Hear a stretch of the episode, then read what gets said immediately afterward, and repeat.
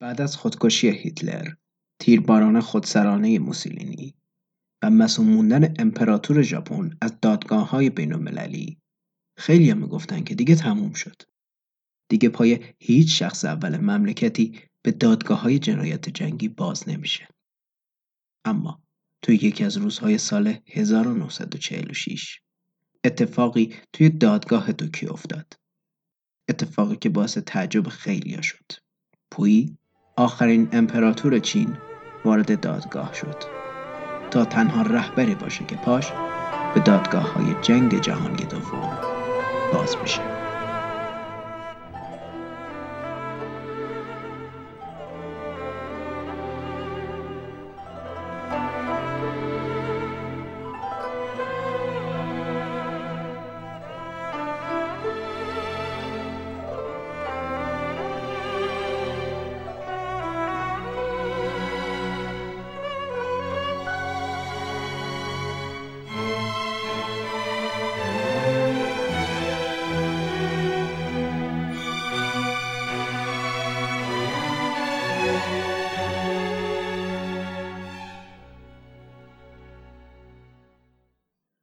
سلام. به پادکست سیساریک خوش اومدین. من امیر هستم و توی این پادکست از تاریخ و وقایع کمتر شنیده شده تاریخی صحبت می‌کنم. این قسمت سیزدهمین قسمت پادکست و دومین بخش از روایت آخرین امپراتوره پس اگه بخش اول رو گوش ندادین پیشنهاد می‌کنم همینجا این قسمت رو پاس کنید و برید سراغ قسمت یازده پادکست. این رو هم باید اضافه بکنم که این قسمت اصلا و اصلا مناسب کودکان نیست. پس یا در جای دیگر گوش کنید به این پادکست یا از هدفون استفاده کنید. سرتون رو درد نیارم. عنوان این قسمت هست آخرین امپراتور بخش دوم پویی.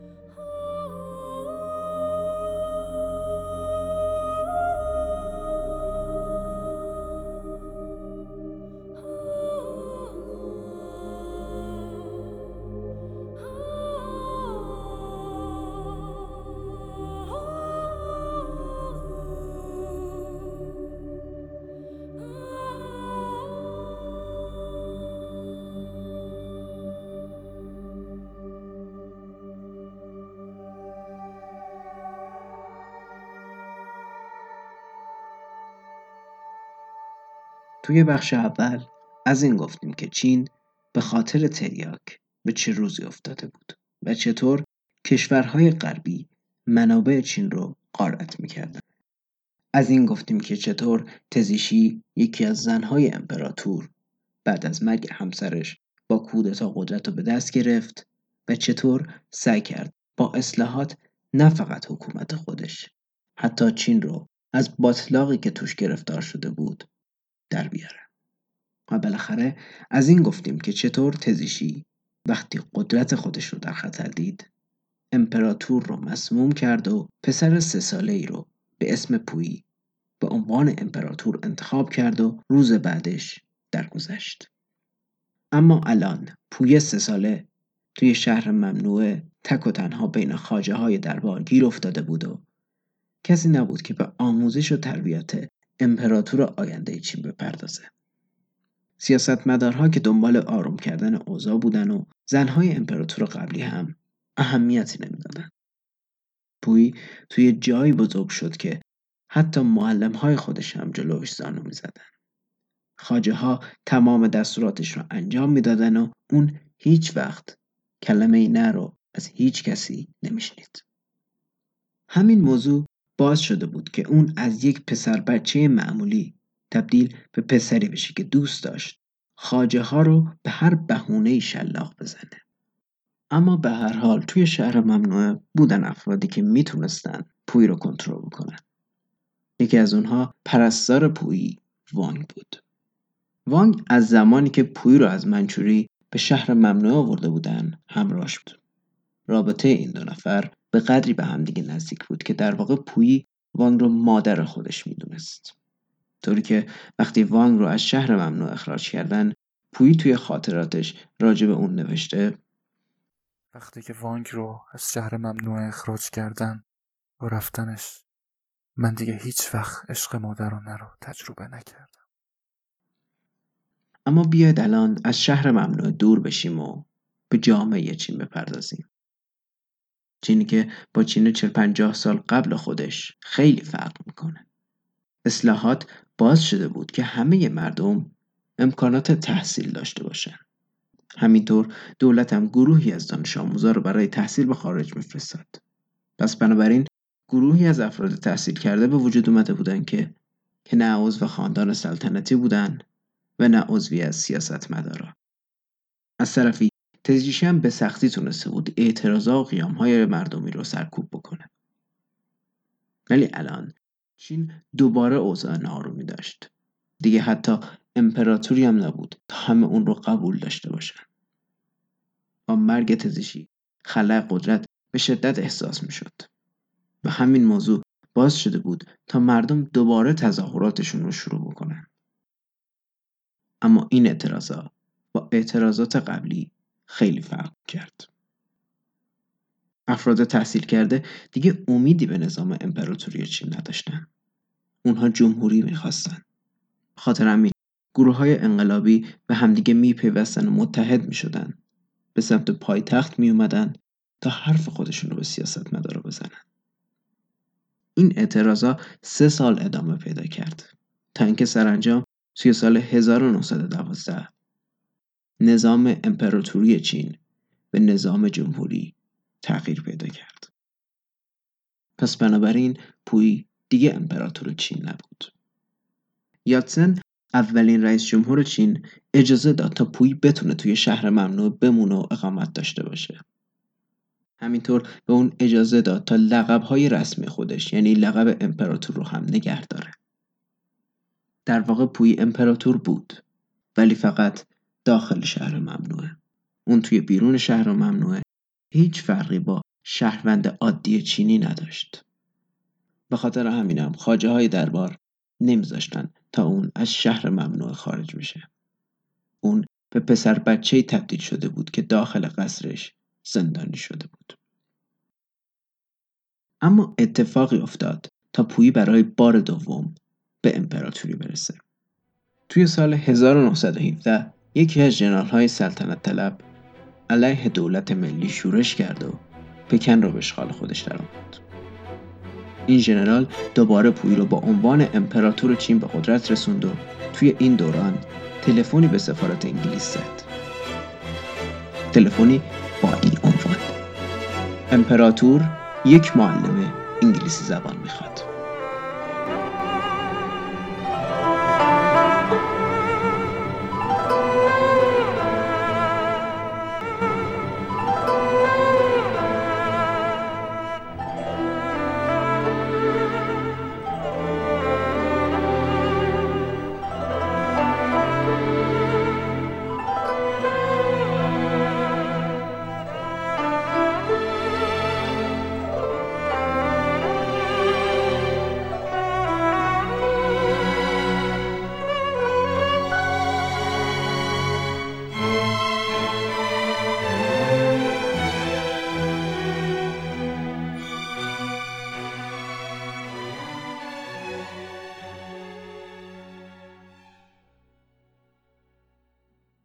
اینکه دوران امپراتوری دوباره پویی.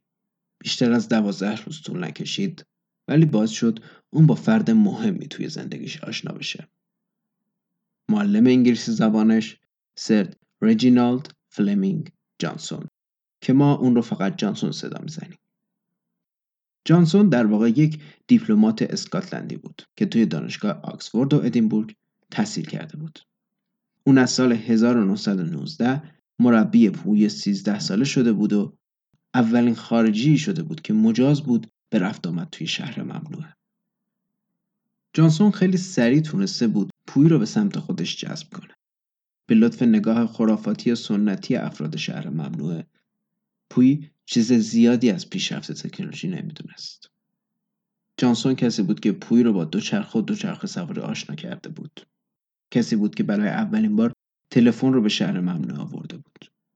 پوی به قدری مجذوب این وسایل شده بود که جانسون توی کتابش گرگومیش در شهر ممنوعه یا توایلایت این فوربیدن سیتی نوشته وقتی امپراتور رو با تلفن آشنا کردم اصلا باورش نمی‌شد. خیلی زود اون به تلفن اعتیاد پیدا کرده بود. تلفن در واقع تنها راهی بود برای پسرک 13 ساله تا با دنیای بیرون خودش تماس داشته باشه. اون به صورت تصادفی با مردم پکن تماس می گرفت تا فقط صدای اونا رو بشنوه. پسرک به قدری به وسایل مجذوب شده بود که ترجیح می‌داد به جای نشستن روی صندلی که خاجه ها اونها رو روی دوشاشون حمل می‌کردن از دوچرخه استفاده بکنه. اما از زندگی جانسون گفتیم. بیایید راجع به تفکراتش هم حرف بزنیم. جانسون معتقد بود که یک روز پویی دوباره به قدرت برمیگرده. اون معتقد بود که کار چین با جمهوری به جایی نمی‌رسه. چین برای پیشرفتش فقط به یک حاکم خودکامه خیرخواه نیاز داره. به خاطر همین هم به پویی که هیچ خبری از دنیای بیرون شهر ممنوع نداشت می‌گفت که بیشتر مردم می‌خوان تا سلسله چنگ دوباره به قدرت برگرده. همه این حرفا، اتفاقات و وسایل باز شده بود که جانسون دومین کسی بشه که می‌تونست پوی رو کنترل بکنه. شخصی که پوی اون رو مثل پدرش می‌دونست. در واقع این احساسات دو طرفه هم بود. مثلا وقتی که پوی به عینک نیاز داشت جانسون با همه افراد سنتی شهر ممنوع جنگید تا پسر کور نشه یا به قول جانسون بتونه ببینه اگر امپراتور عینک نگیره من استعفا میدم. متاسفانه تصمیم ما قطعیه. و متاسفانه اونچه من مجبورم بگم در تمام روزنامه های چین چاپ خواهد شد. چی مجبوریم بگین آقای جانستون؟ امپراتور از روزی که تاج گذاری کرده در قصر خودش زندانیه و از زمانی هم که کناره گیری کرده زندانی باقی مونده. ولی حالا اون بزرگ شده. ممکنه تعجب کنه چرا تنها کسیه در چین که نمی‌تونه پاشو از در منزلش بیرون بگذاره. به نظر من امپراتور افسرده ترین پسر روی زمینه بسیار غم که امپراتور جوان کور بشه. کور؟ آقای جانستون نسبت به مخارج عالی جناب. نسبت به هزینه نگهداری 1200 خدمتکار خاجه 350 ندیمه و 185 آشپز. نسبت به خرید ماهی 120 پوست سمور و 3000 جوجه در هفته. نسبت به این حقیقت که 840 نگهبان و تمام کارکنان دربار به اضافه یک پیشکار اعظم فقط در فکر یک چیز هستند. پر کردن کاسه های برنجشون شما حسابدار خیلی خوبی هستید آقای جانستون. امپراتور ممکنه کنار گیری کرده باشه ولی هنوزم برای بسیاری از مردم نشان بسیار مهمیه. اگر با این حرف موافق نبودم اینجا نبودم. و بعضی از ما معتقدیم که یک روز او ممکنه بیش از یک نشان باشه. اینک بهانه کوچکیه. شما واقعا چی می‌خواید آقای جانستون؟ می‌خوام بتونه ببینه. خب ما راجع به پویا جانسون صحبت کردیم. اما بیایید راجع به شهر ممنوعه هم حرفی بزنیم. توی بخش اول از این گفتیم که شهر ممنوعه در واقع قصری سلطنتی بود که فقط توش تنها مردی که اجازه داشت زندگی بکنه امپراتور بود. پس به خاطر همینم تمام خدمتکارای امپراتور مقطوع نسل می شدن.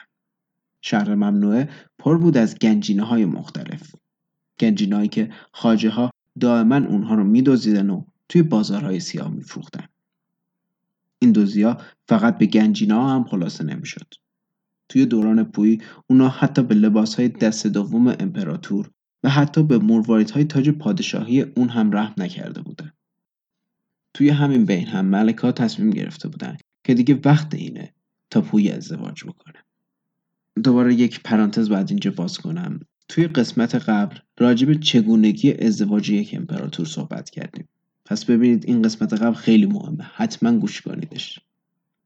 اما این بار به خاطر وضعیت چین دیگه خبری از اون مراسم و تشکیلات نبود.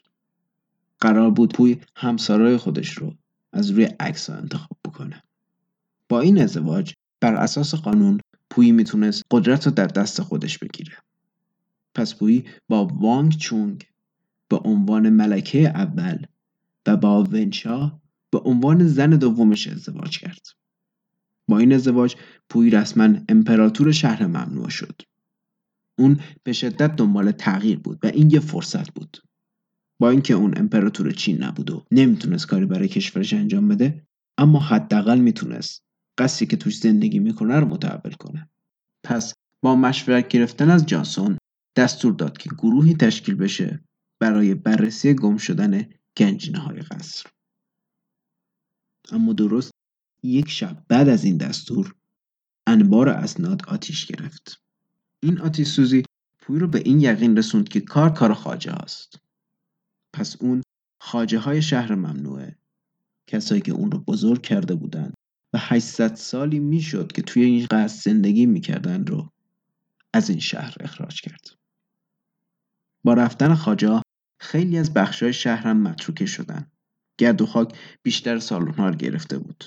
علف های هرز توی جاجای زمین رویده بودن و گرد و خاک یه قسمتی از شهر ممنوعه رو به قدری پوشونده بود که پوی از اونجا به عنوان زمین تنیس استفاده می‌کرد. اما اما روزهای اسکان پوی توی شهر ممنوع هم دیگه داشت در میومد. دو سال بعد یعنی 1924 توی پکن دوباره یک کودتایی شد. اما این بار نه برای به قدرت رسوندن پوی فرمانده کودتاچیان همه امتیازهای پوی رو لغو کرده بود و به همراه سربازاش به قصر ممنوع اومده بود. اون به پوی سه ساعت مهلت داد تا شهر ممنوع رو ترک کنه. پس به این ترتیب پوی بعد از 16 سال زندگی کردن یا در واقع 16 سال زندگی بودن توی شهر ممنوعه اونجا رو ترک کرد. There may be trouble ahead But while there's moonlight and music and love and romance Let's face the music and dance before the fiddlers have fled. Before they ask us to pay the bill. من 21 سالم بود. آرزوی رفتن به غرب رو داشتم.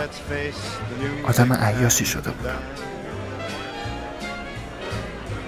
Soon we'll be without the moon. Come on a different tune. این حرفای پوی راجب زندگی بیرون شهر ممنوع بود اون به خاطر امپراتور بودن می‌تونست توی کلاب ها و مهمونی باشه که فقط سفید پوستا اجازه ورودشو داشتن. توی این مدت پوی شروع کرده بود به خرید اجناس خارجی. در واقع اون یک کلکسیونر شده بود. پیانو، ساعت، رادیو، لباس های ابریشمی، کفش های چرمی و عینک. فقط بخشی از این خریدا بودن. چیزایی که چندان از اونها استفاده نمی‌کرد و در واقع جایی هم برای نگهدارشون نداشت. پوی سعی کرد با این خرج کردن ها دلزدگی خودش رو جبران کنه. شاید به خودتون فکر می‌کنید چه دلزدگی. خب نمیشه راجبش جواب قطعی داد. توی مدت اتفاقات زیادی برای امپراتور افتاده بود. بعد از اخراج شدنش از شهر ممنوعه پوی به پیشنهاد جانسون به جای انگلیس سر از سفارت ژاپن درآورده بود. چون از نظر جانسون برای پویی ژاپن سبک زندگی ایدئال تری بود چون ژاپن مثل چین امپراتوری بود و مردم ژاپن امپراتورشون رو مثل خدای زنده میپرستیدن پس پویی تحت حمایت ژاپنیا در اومد و ویلایی رو توی شهر تیانجنگ اجاره کرد. ویلایی که در واقع محل رفت آمد جنرال ها شده بود. هر کدوم از اونها از پوی طلب پول می‌کردن تا بتونن امپراتور رو به قدرت برگردن. حالا علاوه بر این پوی برای اعضای خانواده خودش هم حکم یه آبر بانک رو داشت. روزی نبود که به ویلای پوی نیاد و طلب پول نداشته باشن. اما علاوه بر همه اینها وضعیت خانوادگی پوی هم چندان خوب نبود. گفتیم که پوی دو تا همسر داشت. ونشا و وانگرون. ونشا زن دوم پوی از ویلا فرار کرده بود و طلاق خیابیشو گرفته بود. وضعیت وانگرونگ بهتر از ونشا نبود. اون از پوی بچه می‌خواست. پوی هم که وضعیت رویش اصلا خوب نبود همیشه می‌گفت که آماده نیست.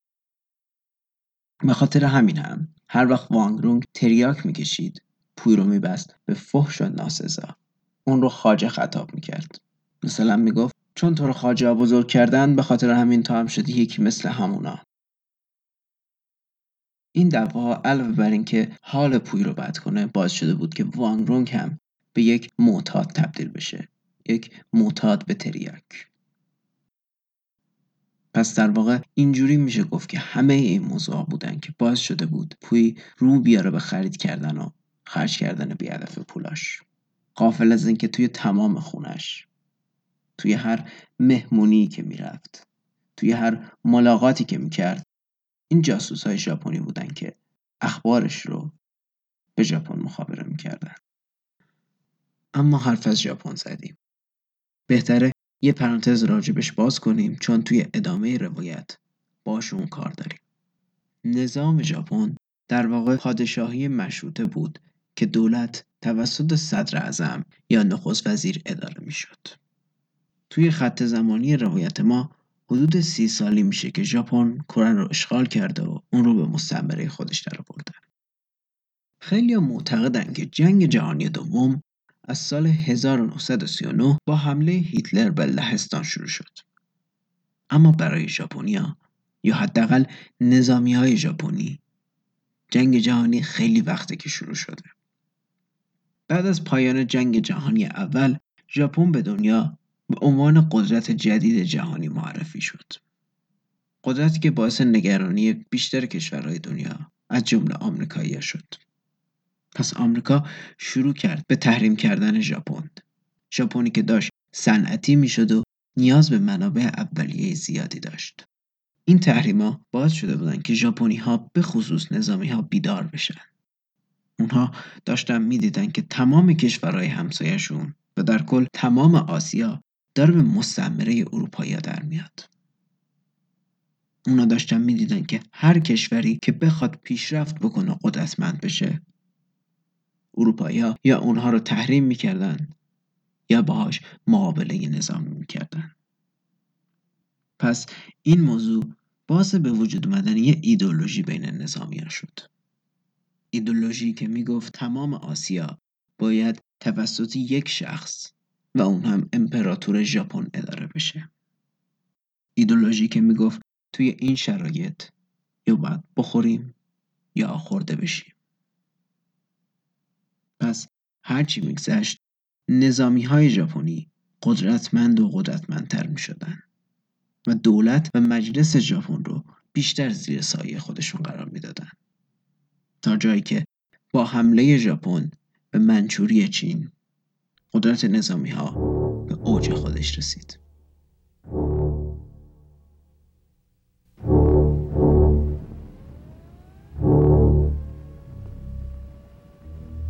18 September 1931, Manchuria.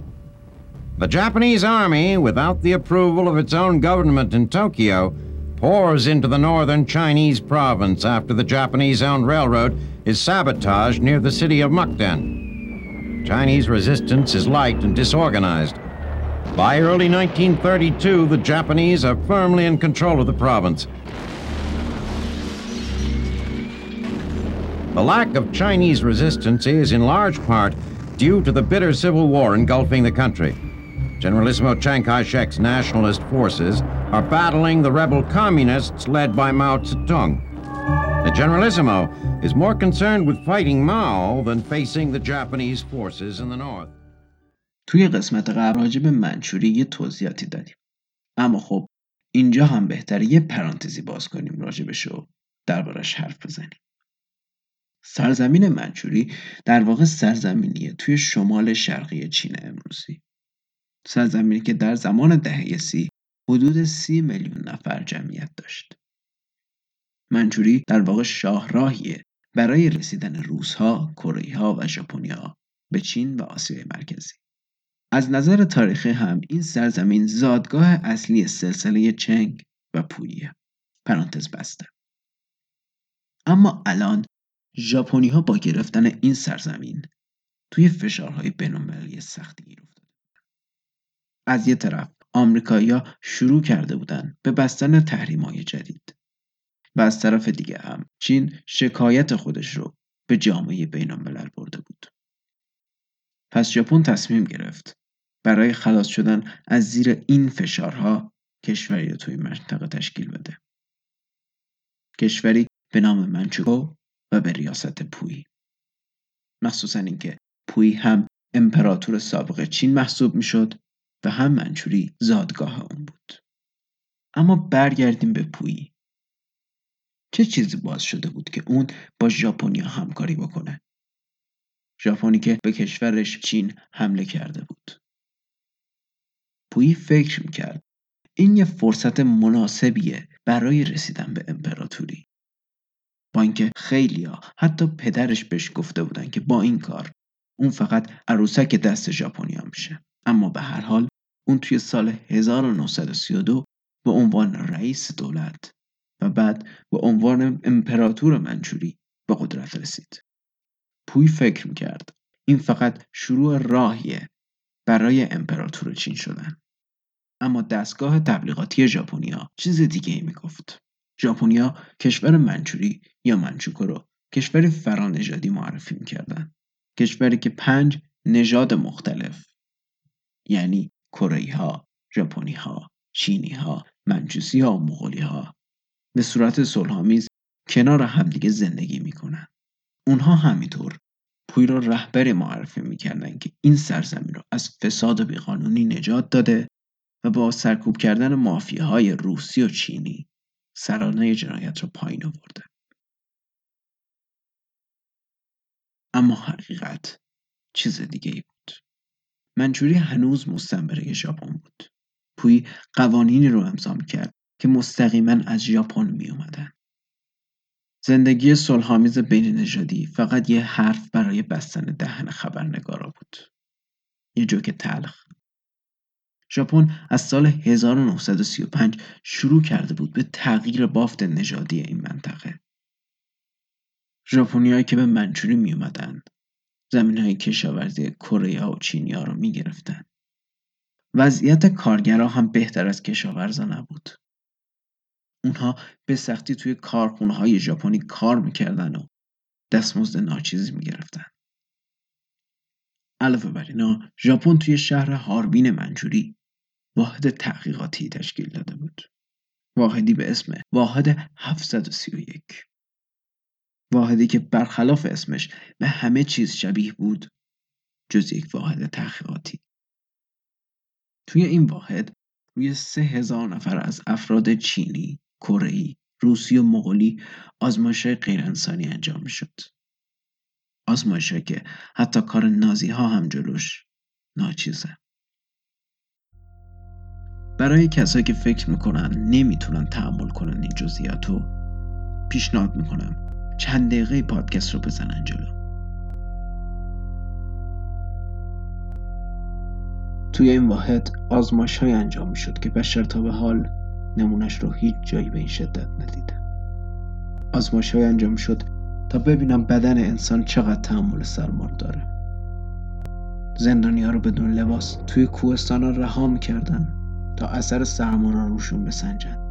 بعضی از افراد رو با گازهای شیمیایی آلوده می‌کردند تا بتونن سلاحهای شیمیایی بهتری بسازن. گاهی اوقات نیروی هوایی ژاپن روستایی رو با گازهای شیمیایی مسموم می‌کرد تا تعداد تلفات رو بسنجه. آزمایش های میکروبی از این هم بدتر بودن. اسرا رو مریض می‌کردن و اونها رو بدون هیچ داروی بیهسی و بیهوشی زنده شکافی می‌کردن. چون فکر می‌کردن مطالعه روی ارگان زنده بهتر از مطالعه روی افراد مرده است.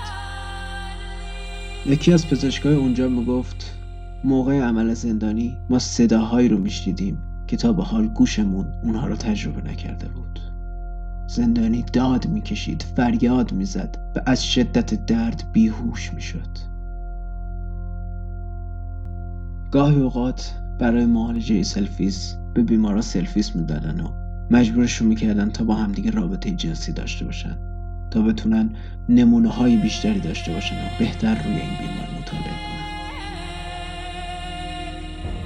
سربازهای ژاپنی حتی به زنهای بیمار تجاوز می‌کردن و اونها را به زور باردار می‌کردن تا تاثیر بیماری روی جنین رو بفهمن جنین هایی که بیمار به دنیا می اومدن و زنده نمی اسرای خوششانس مورد آزمایش قرار نمی گرفتن و مرگ سریعتری رو تجربه می کردن. اونها یا سر امتحان سلاحهای جدید ژاپنی کشته می شدن یا گیر دستگاه کشتار ژاپنیا می افتادن. ژاپنیا هم مثل نازیا دستگاه کشتار خودشون رو داشتن دستگاه فشار اسرا رو توی دستگاه فشار میذاشتن و اونقدر فشار دستگاه رو زیاد می‌کردن تا فرد توی دستگاه منفجر بشه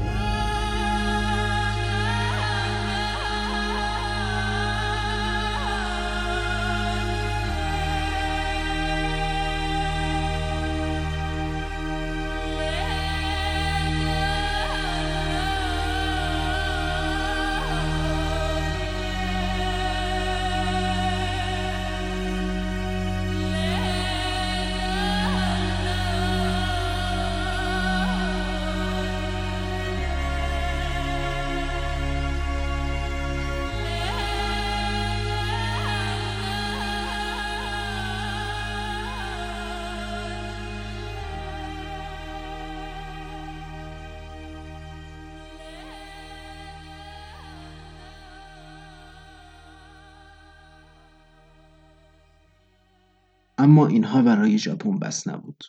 ژاپن می‌خواست باز هم مستعمره خودش رو گسترش بده. پس اونها برای بار دوم به چین اعلام جنگ کردند. این وسط پوی نه فقط از ژاپن حمایت نکرد اون حتی فرمانی رو امضا کرد تا از کارگرهای کارخونه های ژاپنی کار اجباری بکشن این یعنی کارگرها رسما برده کارخونه ها شدن اما بذارید از زندگی خود پوی توی منچوری بگم. پوی انگار دوباره برگشته بود به دوران بچگیش در شهر ممنوعه. اون انگار دوباره توی قصر خودش زندانی شده بود. اون انگار دوباره شخصیت سادیسمی خودش رو پیدا کرده بود. پوی به هر دلیلی خدمتکارهای خودش رو شلاق می‌زد. مثلا به خاطر عقاید بوداییش مانع از کشتن حشرات می‌شد. اما وقتی همون حشرات رو توی غذای خودش می‌دید آشپز خودش رو شلاق می‌زد. جمله اون رو به پایین ببرید انگار کابوس خدمتکارها شده بود. پایین در واقع زیر زمین قصر بود جایی که پوی خدمتکارهای خودش رو تنبیه می‌کرد. وضعیت تنها زن پویی ملکه وان رونک هم بهتر از پوی نبود. اعتیاد ملکه به تریاک بیشتر شده بود و ملکه برای اینکه بچه دار بشه به پوی خیانت کرده بود. ژاپنیا که از این موضوع مطلع بودند هنگام زایمان بچه رو مقابل چشم ملکه مسموم کردن و مادر به خاطر دیدن این صحنه به جنون رسیده بود. اما کیلومترها اونورتر ژاپن سعی می‌کرد به پایتخت چین برسه. اونها شهرهای مهمی رو فتح کرده بودن. ولی هنوز نتونسته بودن به پایتخت برسن. حمله ژاپنی ها به پرهالبر هم باز شده بود آمریکا به صف دشمنای ژاپن اضافه بشه. جنگ همینطور ادامه داشت. در اروپا متحدین ژاپن یکی یکی شکست خورده بودند. ایتالیا به اشغال متفقین در اومده بود و رایش سوم با اشغال برلین شکست خورده بود. و الان تنها عضوی از متحدین که هنوز با قدرت پیش می‌رفت ژاپن بود. تا اینکه توی 15 اوت 1945 امپراتور ژاپن با بمباران اتمی هیروشیما و ناکازاکی اعلام شکست کرد. همزمان نیروهای ارتش سرخ هم وارد منچوکو شدند و پوی رو دستگیر کردند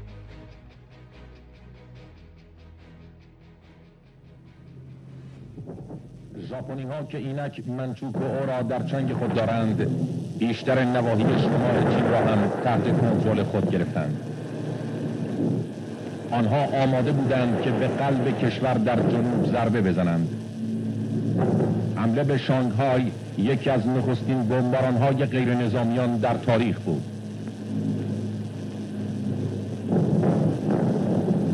هزاران تن بی خانمان و هزاران تن کشته شدند. سه ماه بعد ارتش ژاپن مرکز موقت را در نانکین مورد محاصره قرار داد و وقتی شهر سقوط کرد بیرحمی آغاز شد. فرماندهی کل ژاپن به منظور تولید وحشت و تسلیم سایر نقاط چین دستور قتل عام صادر کرد. بیش از دویست هزار غیر نظامی با روش معینی اعدام شدند. دنیا با حراس نظاره می کرد ولی هیچ اقدامی به عمل نمی آمد در هفتم دسامبر 1941 ژاپن ناوگان آمریکایی ها را در پرل مورد حمله قرار داد بدون اختار قبلی. منچوکو در ژاپن در شمال چین هنوز توسط پویی امپراتور دست نشانده فرمانروایی می‌شد. اما در پشت تمامی پیروزی کشوری به بند کشیده شده بود. کشوری که در آن آزمایش های بیولوژیکی روی انسان های زنده به عمل می آمد کشوری که در آن تولید تریاک آسان ترین راه برای سرمایه گذاری در جنگ شده بود. میلیون ها تن از مردم عمدن معتاد به مواد مخدر شده بودند. نه روز پس از انفجار بمب هیدروژنی در هیروشیما یعنی 15 اوت 1945 امپراتور هیروهیتو تسلیم ژاپن را اعلام کرد. این نخستین بار بود که صدای او از رادیو شنیده می‌شد.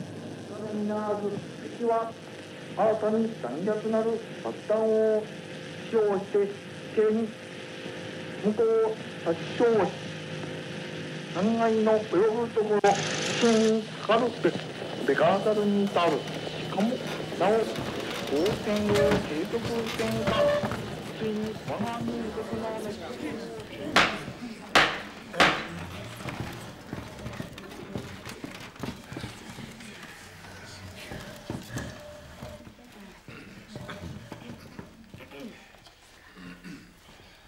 شما می‌دونید در چه تاریخی منچوکو به عنوان کشور تأسیس شد؟ من تاریخ ها رو نمی‌دونم لطفا راجع به تاریخ ها از من سوال نکنید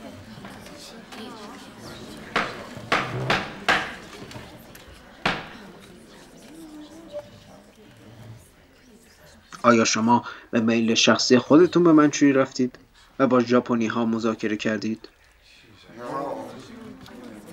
نه شما دارین اشتباه می‌کنین. ژاپنیا منو دزدیده بودن. اونا حتی زن من رو هم مسموم کرده بودن.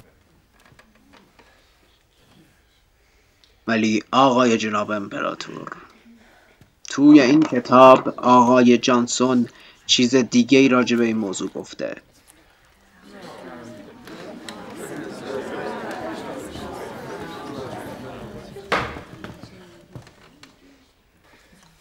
خب جانسون یه دروغگوه.